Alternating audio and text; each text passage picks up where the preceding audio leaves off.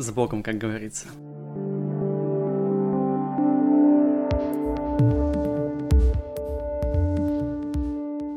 Всем привет, с вами подкаст «Библиотека изнутри», подкаст о том, как устроены библиотеки. У нас сегодня долгожданный гость, гостья, и я, честно говоря, волнуюсь, даже представляя ее. Сегодня у нас беседа с директором МЦБС имени Лермонтова Сидельниковой Яной Викторовной. Здравствуйте, Яна Викторовна. Здравствуйте, Сергей, рада вас видеть и тоже волнуюсь. Мы сегодня поговорим, собственно, про вашу работу в нашей системе, про то, как вы видите библиотеку изнутри, это очень важный, интересный взгляд, не только для меня, но и для тех, кто нас будет э, слушать.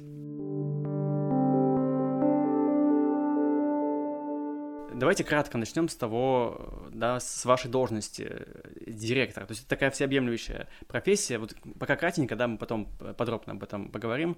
Чем занимается директор библиотеки? Вернее, даже библиотечной системы, куда входит 14, даже, мне кажется, даже больше библиотек. Вы знаете, я размышляла над тем, как коротко ответить на этот вопрос, и попробую так. Работа директора, ну, как, собственно говоря, любого руководителя, начиная уже со среднего уровня, это принимать решения. А если вы позволите мне аналогию, то я себя ощущаю капитаном эскадры, включающей 14 ярких смелых, решительных кораблей, у каждого из которых есть свой командир, это заведующий наших библиотек эскадры, летящие на всех парусах к светлому будущему.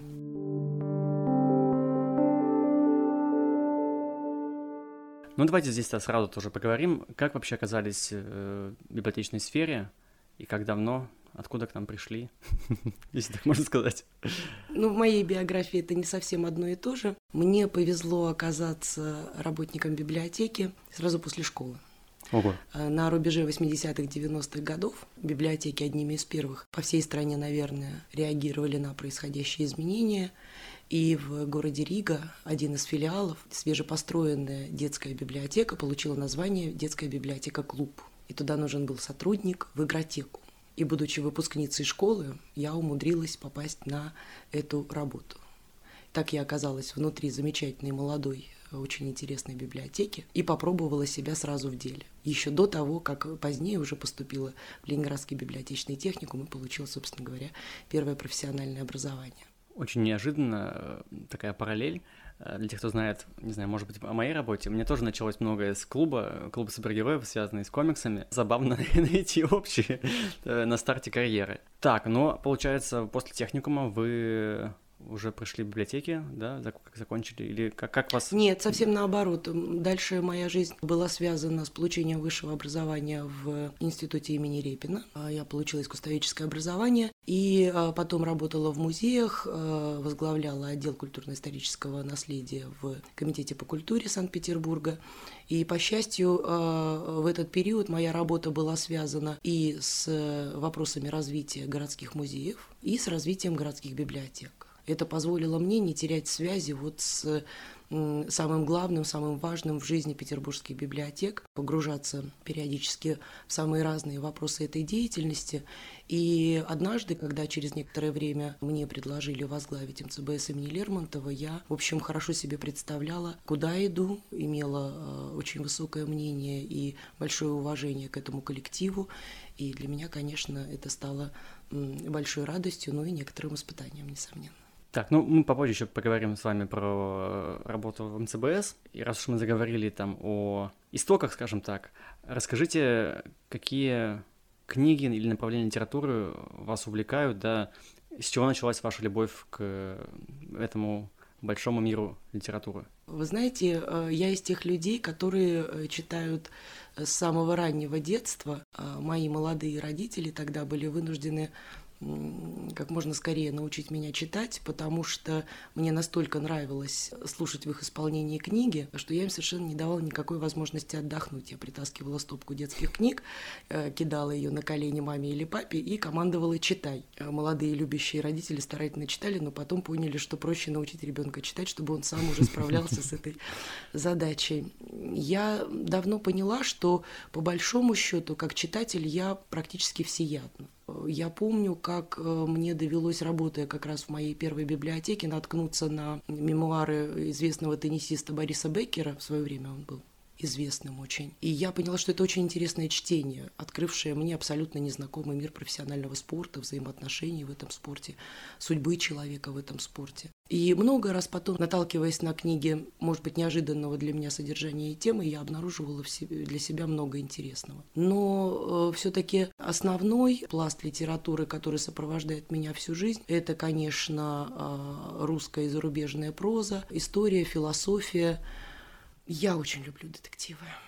Не стесняюсь в этом я, признаться. Я, я, тоже э, нахожу в этом не только развлечение, но и немало поводов для размышлений. Я однажды слышал такое мнение, что если хочешь чему-то научиться, читай не профессиональную литературу, а художественную, потому что она реально, э, вот читая детектив, можно узнать очень много и про юриспруденцию, и про криминалистику, и про психологию, и географию. Вот я, например, читал книжки Юнас Бё про Харри Холли. Я познал Норвегию и кучу других стран, куда он приезжал. Или, например, Гранже, да, он там про Францию пишет, или еще какие-то там страны. И, пожалуйста, ты впитываешь вот этот дух других стран, а там люди разных профессий, ты для себя открываешь самые разные знания, так что понимаю, почему любовь к этому жанру у вас есть понимаю и разделяю. Спасибо большое. Я хочу продолжить вашу мысль еще и такими примерами, как, например, э, Жорж Семенон или Агата Кристи, через э, классические произведения которых ты тоже открываешь для себя некий элемент национального сознания, менталитета национального. Это очень любопытно и в форме детектива, конечно, э, очень удобно. Но, упаси Господь, я предостерегла бы нас с вами от попытки полагаться на знания, ну, подчеркнутые ну, да, в детективах. Да, Мы да, понимаем, это что как вводная точка такая. У э, автора развлекательного жанра нет задачи доподлинно изобразить э, те или иные процессы, поэтому от профессиональной литературы нам с вами никуда не уйти. И, скажем, когда у меня была возможность области ты обращаешься к великолепным изданиям по истории изобразительного искусства, то здесь, конечно, только профессиональный язык поможет тебе до конца вникнуть в то, что так или иначе происходило. А вы книги сейчас читаете в книжном виде, собственно, бумажном, или в электронном, или аудиокниге? Совсем вытеснили все остальные форматы из моей жизни аудиокниги. Вот сейчас так оказалось по ритму жизни, в котором я живу, что, э, честно, если признаться, то практически подавляющая, подавляющая часть моего чтения – это аудиокниги потому что это удобно в дорогах, это удобно в домашних делах. И еще э, я обратила внимание, что некоторые мысли как-то лучше, я лучше слышу. Я не уверена, например, что э, замечательную похвалу глупости Эразма Роттердамского я э, в печатном виде вот так бы вот листала и читала. А когда я слушаю, помня о том, что со мной говорит человек, которого уже 500 лет как нет, у меня возникает такое удивительное ощущение путешествия во времени и бесконечного удивления перед тем, как мало изменился человек. Ну что, да, есть такое. Философски мы как-то с вами ушли. А какие у вас еще есть хобби, увлечения, кроме той сферы, где мы с вами работаем? Понятно, что она занимает очень много времени, но вот что-то еще наверняка же есть. Ну, конечно, э, я не могу назвать это хобби или увлечением, но так случилось, что поскольку мы строим дом, то для меня вот эти хлопоты по созданию новых интерьеров – это такое занятие, которое меня бесконечно увлекает, очень развлекает, ну и, думается, развивает меня в том числе. А вы именно как дизайнер интерьера или ремонт прям сами делаете? Есть в том, что я, я стараюсь делать и то, и другое. Иногда для меня замечательной медитацией э, становится что-нибудь покрасить. Я обнаружила в этом э, много такого тактильного удовольствия. Ручной тут вообще он, он как-то занимает голову, в хорошем смысле. То есть ты отвлекаешься от каких-то неприятных, может быть, там, дум. А если еще и аудиокнигу включить, я просто буквально тоже на, на днях собирал обувницу и включил аудиокнигу, и там два часа сборки и куча ошибок, которые были поначалу, пролетели незаметно. Руки заняты, уши тоже, получается, сознание включено в какую-то работу, и можно сфокусироваться на всем этом. Вы знаете, очень интересное наблюдение я сделала когда-то давно, когда увлекалась вязанием на спицах, и через некоторое время вязальщица из меня получилась так себе, прямо скажем. И эти неудачные поделки рано или поздно приходилось распускать. И я поймала себя на том, что распуская некогда связанную вещицу, ко мне возвращаются мысли, которые тогда вот меня посещали. А сейчас иногда похожие ощущения возникают в связи с теми же самыми какими-то интересными ремонтными или там хозяйственными затеями, когда ты проходишь мимо там какого-то элемента интерьера, ты вдруг вспоминаешь книгу, которая сопровождала тебя, аудиокнигу, когда ты там что-то красил, там пилил, строгал и так далее. Таким образом, действительно получается, что мы немножечко вот проживаем одновременно и художественное произведение, с которым в данный момент знакомимся, и а, делаем что-то руками, и тем самым вот появляется такое новое интересное развлечение, которое потом сопровождает тебя всю жизнь. Книга получается такой слепок времени. Ну, аудио или бумажная книга, в принципе, не так важно, наверное, в данном случае. Важна информация, которая совпала с какой-то отметкой в жизни. Да, а вещь, сделанная тобой в этот момент, вот как ваша обувница, становится своего рода меморией. Я более чем уверена, что в дальнейшем, когда вы ею будете пользоваться, вас нет-нет, да будут посещать воспоминания о книге, которые вы слушали а эти это два часа. очень хорошо, потому что я слушал книгу про мышление богатых и мышление бедных. И обувницу невозможно пропустить доме, поскольку она стоит в прихожей на видном месте. Кажется, меня ждут успехи. Да, да, да. Судя по всему, вы обречены на успех. Да, да. Ну, давайте тогда уже поговорим про вашу деятельность в МЦБ с Лермонтова. Здесь вообще интересно узнать, да, чем занимается директор системы. Для многих это загадка. Вот расскажите про вашу работу, с чем сталкивается директор библиотеки, ну, свой традиционный рабочий день, или в несколько дней, поскольку я понимаю, что разные могут быть э, миссии думала над тем, как об этом можно рассказать, и пришла к одной только мысли, что об административной работе, наверное, интересно рассказать не получится.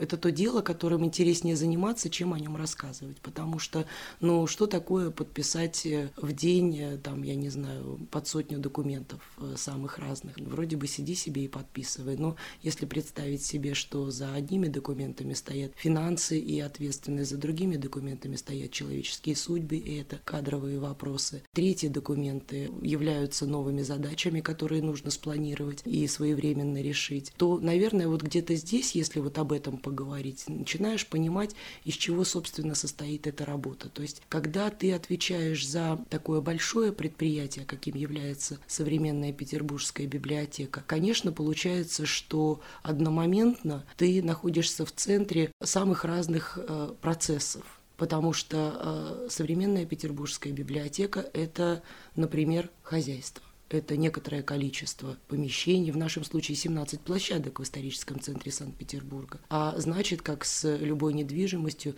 с этими помещениями периодически что-то происходит. Где-то протечка, где-то что-то отказало. Соответственно, нужно следить за тем, и слава богу, у нас есть целое подразделение, инженерно-технический отдел, люди, которые неустанно хлопочут о том, чтобы у нас все краны работали, все батареи отапливались и так далее. Одномоментно в это же время библиотека – это коллектив, это около 200 человек, в жизни которых каждый день что-то происходит. Они должны делать свое дело, они должны делать его с удовольствием. И это тоже предмет твоей заботы, ты должен об этом тоже думать. Постепенно перехожу к главному, к тому, собственно говоря, ради чего библиотеки существуют. Библиотеки существуют для читателей и наших посетителей. И э, мы с вами знаем, что поскольку мы востребованная библиотека, у нас от 70 до 80 тысяч читателей ежегодно перерегистрирующихся во всех 14 библиотеках. И э, около полумиллиона, ну, обычно больше, посетителей каждый год. Соответственно, для того, чтобы эти люди приходили к тебе, нужно, чтобы работа действительно была интересной и выполнялась на высоком уровне качества. Вот тема качества, наверное, самый тонкий сюжет, о котором трудно рассказать э, словами вообще в гуманитарной сфере особенно, но каждый, мне кажется, должен находить для себя вот ответ на, то, на тот вопрос, что такое качественная работа, ну, например, библиотекаря. Я очень горжусь тем, что здесь э, в МЦБС имени Лермонтова, в нашей большой организации, несмотря на то, что даже территориально сотрудники отделены подчас друг от друга, когда работают в разных библиотеках, но мне кажется, у нас присутствует такое общее понимание качества, условно говоря, планки, ниже которой мы э, не падаем. Мы понимаем, что читатель, пользователь, посетитель важен для нас.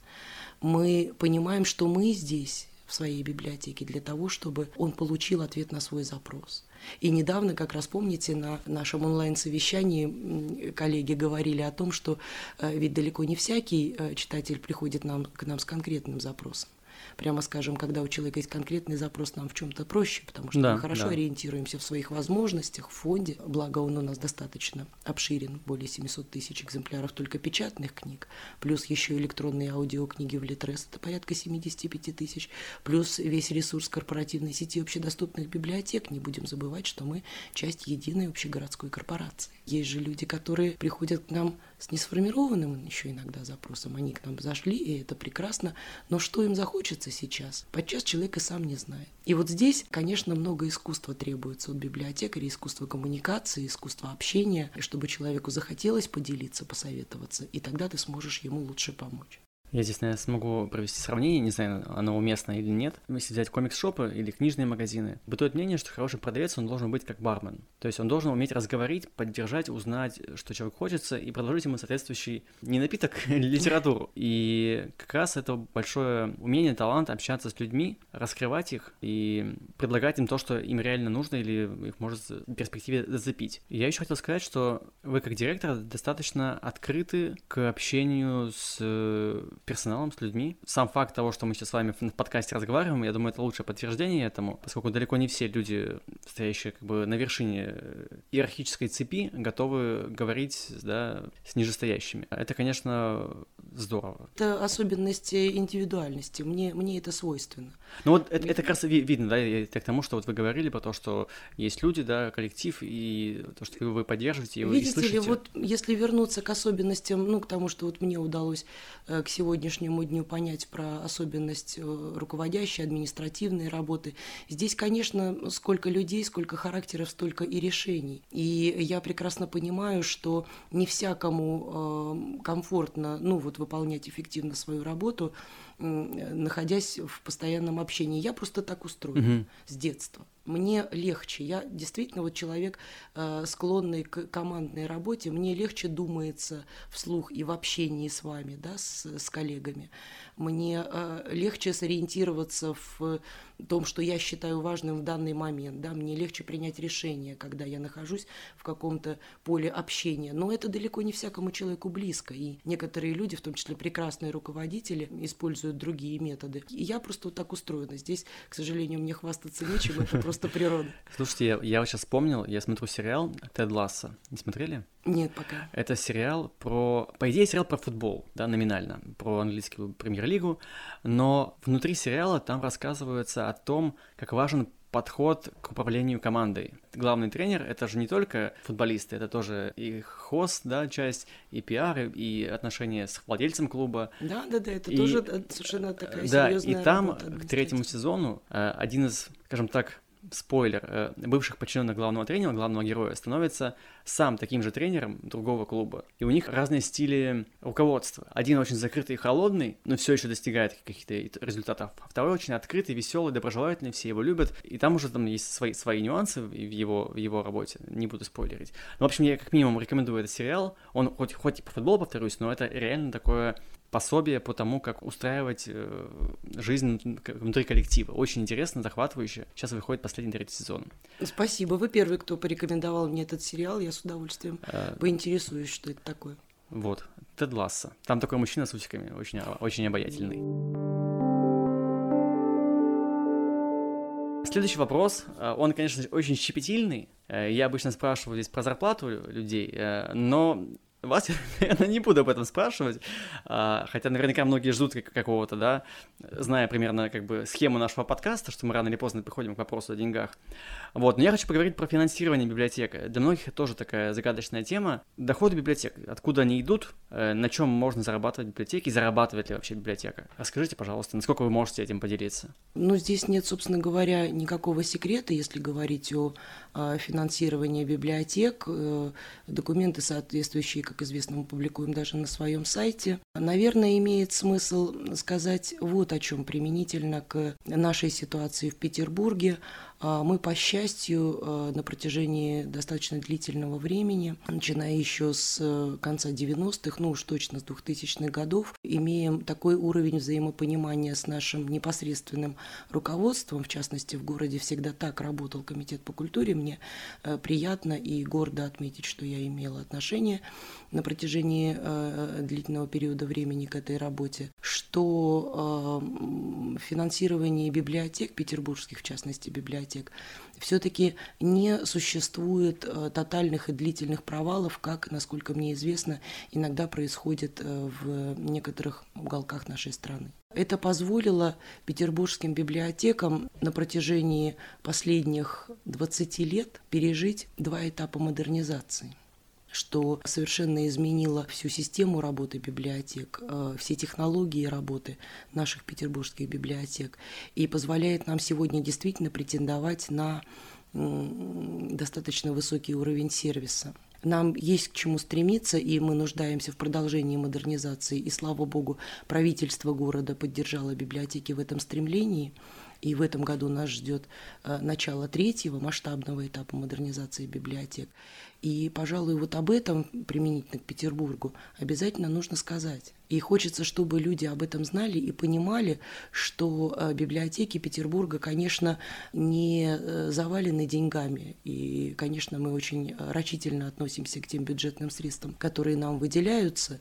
И структура нашего финансирования об этом свидетельствует. Самые большие вложения нашей, например, организации – это все равно зарплаты людей но, по счастью, у нас не прерывалось финансирование комплектования. В зависимости от экономической ситуации оно могло быть меньше, а, если позволяли обстоятельства, оно подрастало. Но в общем и целом на протяжении длительного периода времени оно оставалось стабильным и системным. Это очень важно в таком процессе, как комплектование библиотек, потому что мы все боимся отстать от времени и от жизни. А, книги выходят постоянно, и мы таким образом распределяем свои закупки, чтобы новинки свежие свеженькие поступали своевременно в наш фонд. И поскольку это э, процесс, который длится годами, мы сегодня с вами, вы сами знаете, и по своему собранию в том числе, что мы имеем э, достаточно актуальный фонд. Еще обстоятельство финансирования, которому э, я лично как директор очень рада, это то, что мы имеем полное взаимопонимание, и нас очень поддерживает э, руководство Комитета по культуре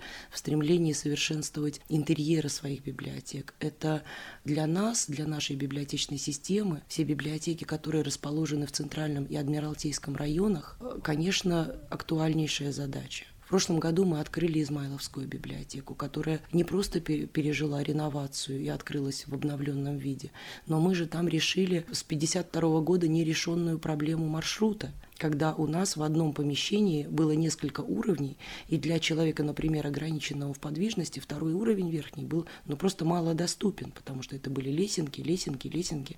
По ним нужно было в одном месте подняться, тут же спуститься, перейти в другое помещение, снова подняться, спуститься.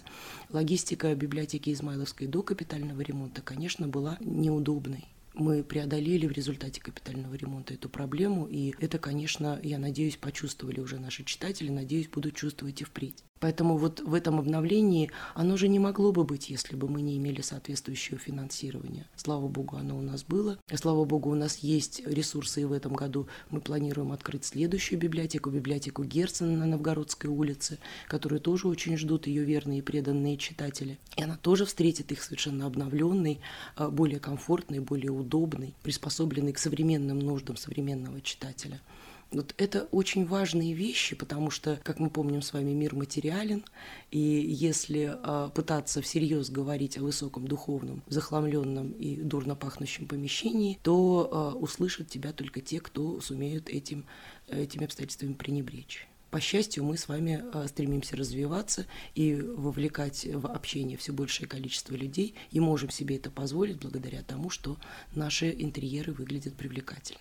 Здесь не поспоришь. Я как работник Измаилской библиотеки, пускай там непосредственно в помещении я не работаю, но ремонт там действительно получился на славу. А, ну, резюмируя, получается, основные деньги — это бюджетные деньги, да? Да, здесь нужно, наверное, нам с вами вспомнить о том, что согласно федеральному закону о библиотечном деле, услуги библиотечные у нас оказываются бесплатно. Бесплатно, да, да. И поэтому, конечно, для нас основной источник существования — это средства бюджета Санкт-Петербурга. Мы имеем возможность зарабатывать дополнительно деньги денежки на некотором количестве услуг, которые не предусмотрены законодательством о библиотечном деле. И стараемся это делать. За последние годы очень удачно у нас оказались разработаны и, по счастью, востребованы петербуржцами наши с вами прогулки по городу. Экскурсии, грубо говоря, да? Экскурсии, угу. да, которые так заботливо и тщательно разработаны библиотекарями на лучших образцах литературы.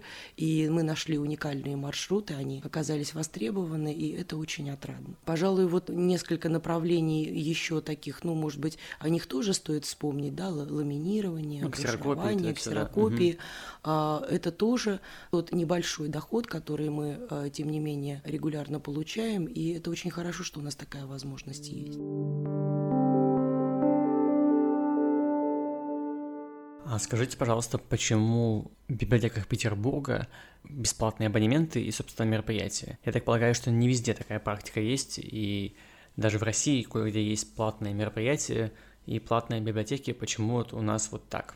Мы в Петербурге, петербургские библиотеки, а, все-таки главным в целеполагании ставим а, удовлетворение интересов наших пользователей. Mm-hmm в том смысле, в каком это предусмотрено законом о библиотечном деле. И стараемся э, мероприятия, и имеем пока такую возможность, проводить бесплатно, для того, чтобы не возникало ограничения, финансовое ограничение для наших пользователей, для наших посетителей. Единственное ограничение сейчас, которое мы с вами должны иметь в виду, организовывая мероприятия, это возможности наших площадок. Все остальное не является препятствием для того, чтобы прийти на выставку, концерт, лекцию или интересную творческую встречу или даже мастер-класс. Только помещение, возможности наши принять конкретное количество людей. Когда появляется цена у вопроса, возникает еще и ограничение по стоимости этих мероприятий. Я думаю, что э, если обстоятельства нас к этому будут подвигать, и мы должны будем вводить э, плату за мероприятие, то мы это будем делать очень аккуратно, точечно, только для тех э, ситуаций, когда без этого никак невозможно обойтись. Но до тех пор, пока мы можем проводить мероприятия общедоступные, мы будем стараться это делать. В современном мире, понимаете, мест по-настоящему доступных для любого человека, любого нашего современника, согласитесь, практически не осталось. Это правда, да. да. И а, мне кажется, это благородная миссия библиотек, вот это вот, что называется, общедоступное третье место, поскольку мы претендуем на эту миссию, вот эту миссию исполнять. Без угу. крайней надобности я не, не считаю правильным кидаться во все тяжкие и стремиться максимально, условно говоря, монетизировать то, что мы предлагаем нашим пользователям, то, что мы предлагаем горожанам. Дело в том, что все же э, не ново под луной.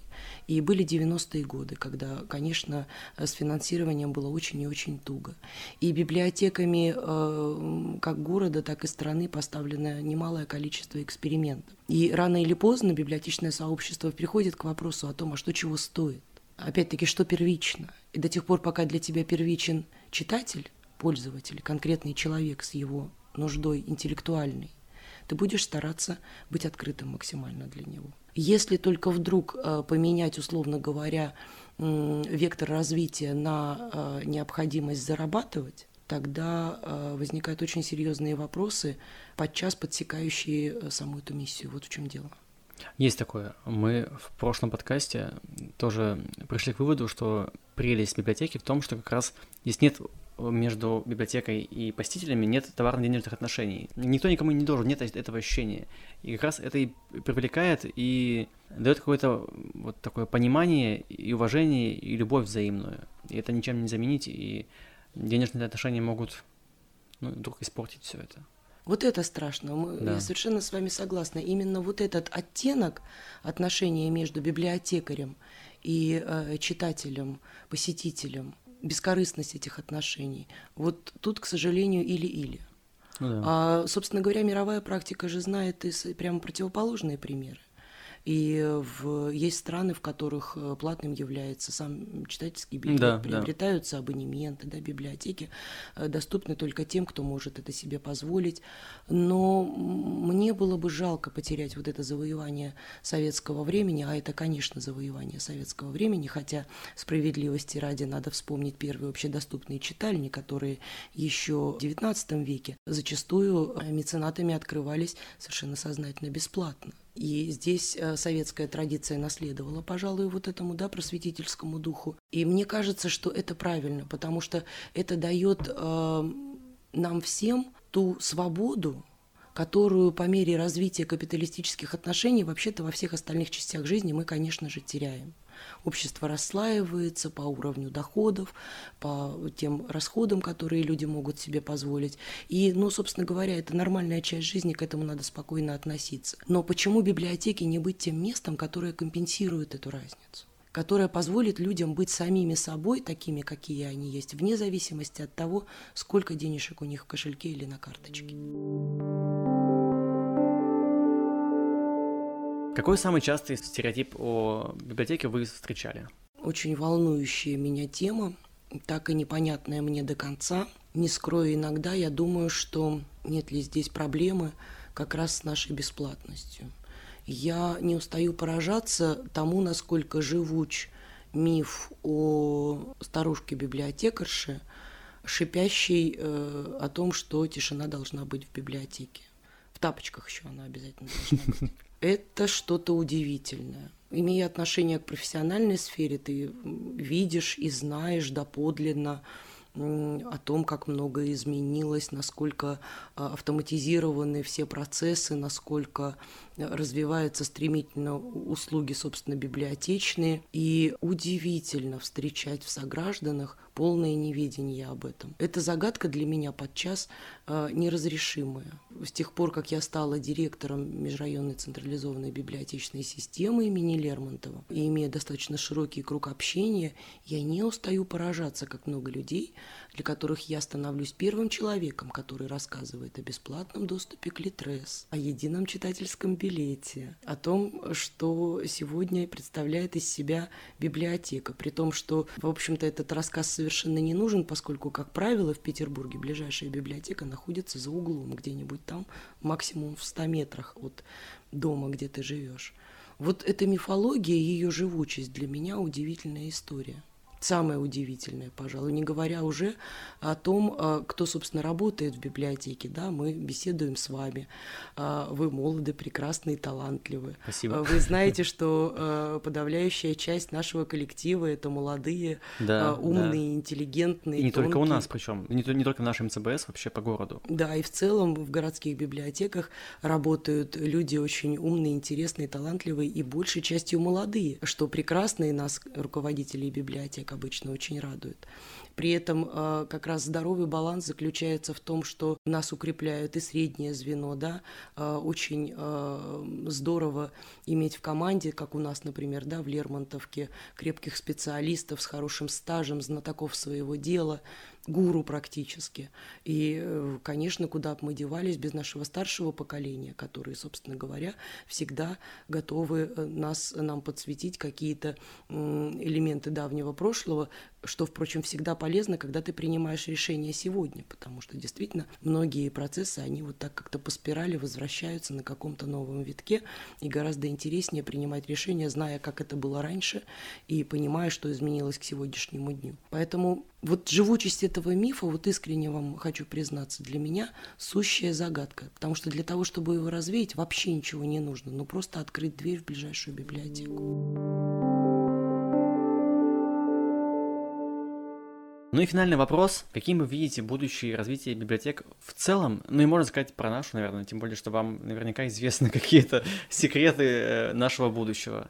А, вы знаете, ну, в нашем с вами будущем никаких секретов от вас у меня, конечно, быть не может, как, впрочем, и от наших слушателей. Если говорить о ближайших планах, то мы откроем в этом году библиотеку Герцена после ремонта, и продолжится ремонт в нашей замечательной библиотеке Некрасова в э, историческом центре на улице Бакунина в двух шагах от площади Восстания. Мы надеемся на то, что мы продолжим обновлять интерьеры наших библиотек и немало времени посвящаем обсуждению вопросов развития нашей библиотеки Лиговской. В этом году нас ждет с вами традиционно э, большое количество событий, к которым мы готовимся, часть из них уже прошли, но основное еще впереди. Впереди и э, наш Всероссийский день библиотек, и Библионочь, э, ВК-фест, ставший для нас тоже важным этапом наши традиционные фестивали, которые мы очень любим, Лермонтов фест, а, книга за корм фестиваль, который проводит библиотека на Стремянной, неделя современного писателя. Все не перечислить события, к которым мы относимся серьезно и которые нравятся нашим посетителям, конечно, будут э, по-прежнему продолжаться и развиваться, я думаю, на новом уровне в этом году и в дальнейшем. Что хотелось бы, э, заглянув в дальнее будущее, пожелать себе и на что мы надеемся, и на что мы рассчитываем – это, конечно, совершенствование сервисов. В этом году мы запустили новый сайт. Я надеюсь, что а, вместе с другими библиотеками корпоративной системы общедоступных библиотек мы все больше сервисов сможем предлагать онлайн, а, Возможно, часть из них помогут нам и э, подзаработать, если это будет востребовано нашими пользователями. Поэтому, э, конечно, технологическое развитие на, на новом уровне, я думаю, что можно достаточно уверенно говорить о том, что это тоже наш с вами завтрашний день. Ну и самое интересное для меня в вопросах нашего развития, развития нашей библиотечной системы в частности, это продолжить вот эту тонкую настройку качество предоставляемых нами услуг, качество нашего предложения, потому что в прошлом году, помните, а, прошло замечательное исследование, где нам помогали профессиональные маркетологи, поговорившие а, с несколькими фокус-группами, с людьми, которые не являются читателями библиотек, и поговорившими с ними о том, что, собственно, люди ждут от библиотеки, которую, ну, по правде сказать, не знают. И очень важным для меня выводом одним из выводов этого исследования, стало то, что людям важно видеть в библиотекаре компетентного советчика, компетентного консультанта. Вот этот запрос нам предстоит быть готовыми удовлетворять. И, соответственно, я думаю, что здесь а, каждому из нас предстоит достаточно такая кропотливая работа, потому что это нелегко. Просто так посоветовать книгу с полки – это бессмысленно. Поддерживая аналогию, прозвучавшую сегодня э, в нашей беседе с эм, торговлей, я хотела бы сказать о том, что э, в торговле просто легче маркировать результат, успех. Продажа, собственно говоря, и есть успех продавца. Для нас с вами успех так однозначно не маркируется, потому что это и уважение читателя к библиотеке, доверие читателя к библиотеке, и это, конечно, высокая планка, которую надо уметь поддерживать. Это сложно. Для вот современного библиотекаря, конечно, это непростая задача.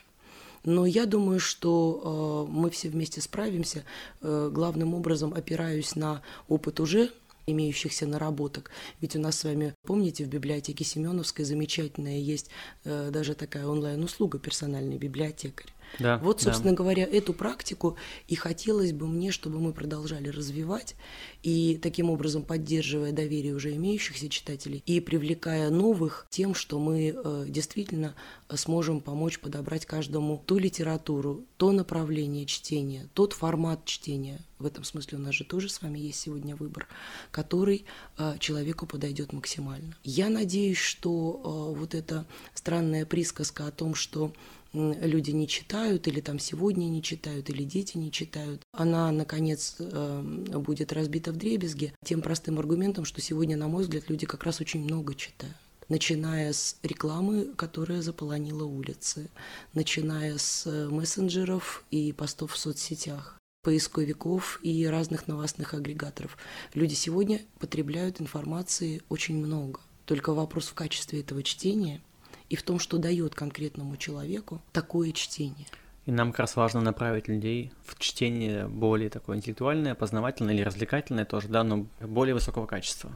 В том-то и дело. Вот это качество чтения, когда мы в состоянии можем и надеемся, что наши пользователи смогут засвидетельствовать наши с вами слова, да, что мы можем помочь найти человеку то чтение, которое будет максимально нужным для него сейчас. Нет никаких ограничений. Развлекательная литература в определенные моменты жизни ничуть не хуже э, самой глубокой, сложной философской или, например, э, профессионально ориентирующей литературы. Всякому чтению свое время и место. Главное, чтобы это помогало человеку лучше чувствовать себя здесь и сейчас в моменте и быть более успешным по жизни, достигая тех целей, которые он действительно считает важными для себя. И смиряться с теми сюжетами в жизни, которые, может быть, слишком тяжелы для одного человека, понимая ту простую истину, что практически все, что происходит с нами, когда-то с кем-то уже происходило, и об этом точно написана хотя бы одна книга. Спасибо большое вам, Яна Викторовна, за увлекательную, глубокую беседу. Действительно, есть мысли, о которых предстоит подумать после завершения подкаста. Надеюсь, что вам, наши слушатели, было тоже интересно, увлекательно. Ну и до новых встреч. Услышимся с вами вновь. Всего доброго, Сергей. Спасибо большое за то внимание, которое вы мне уделили в этой беседе. Спасибо.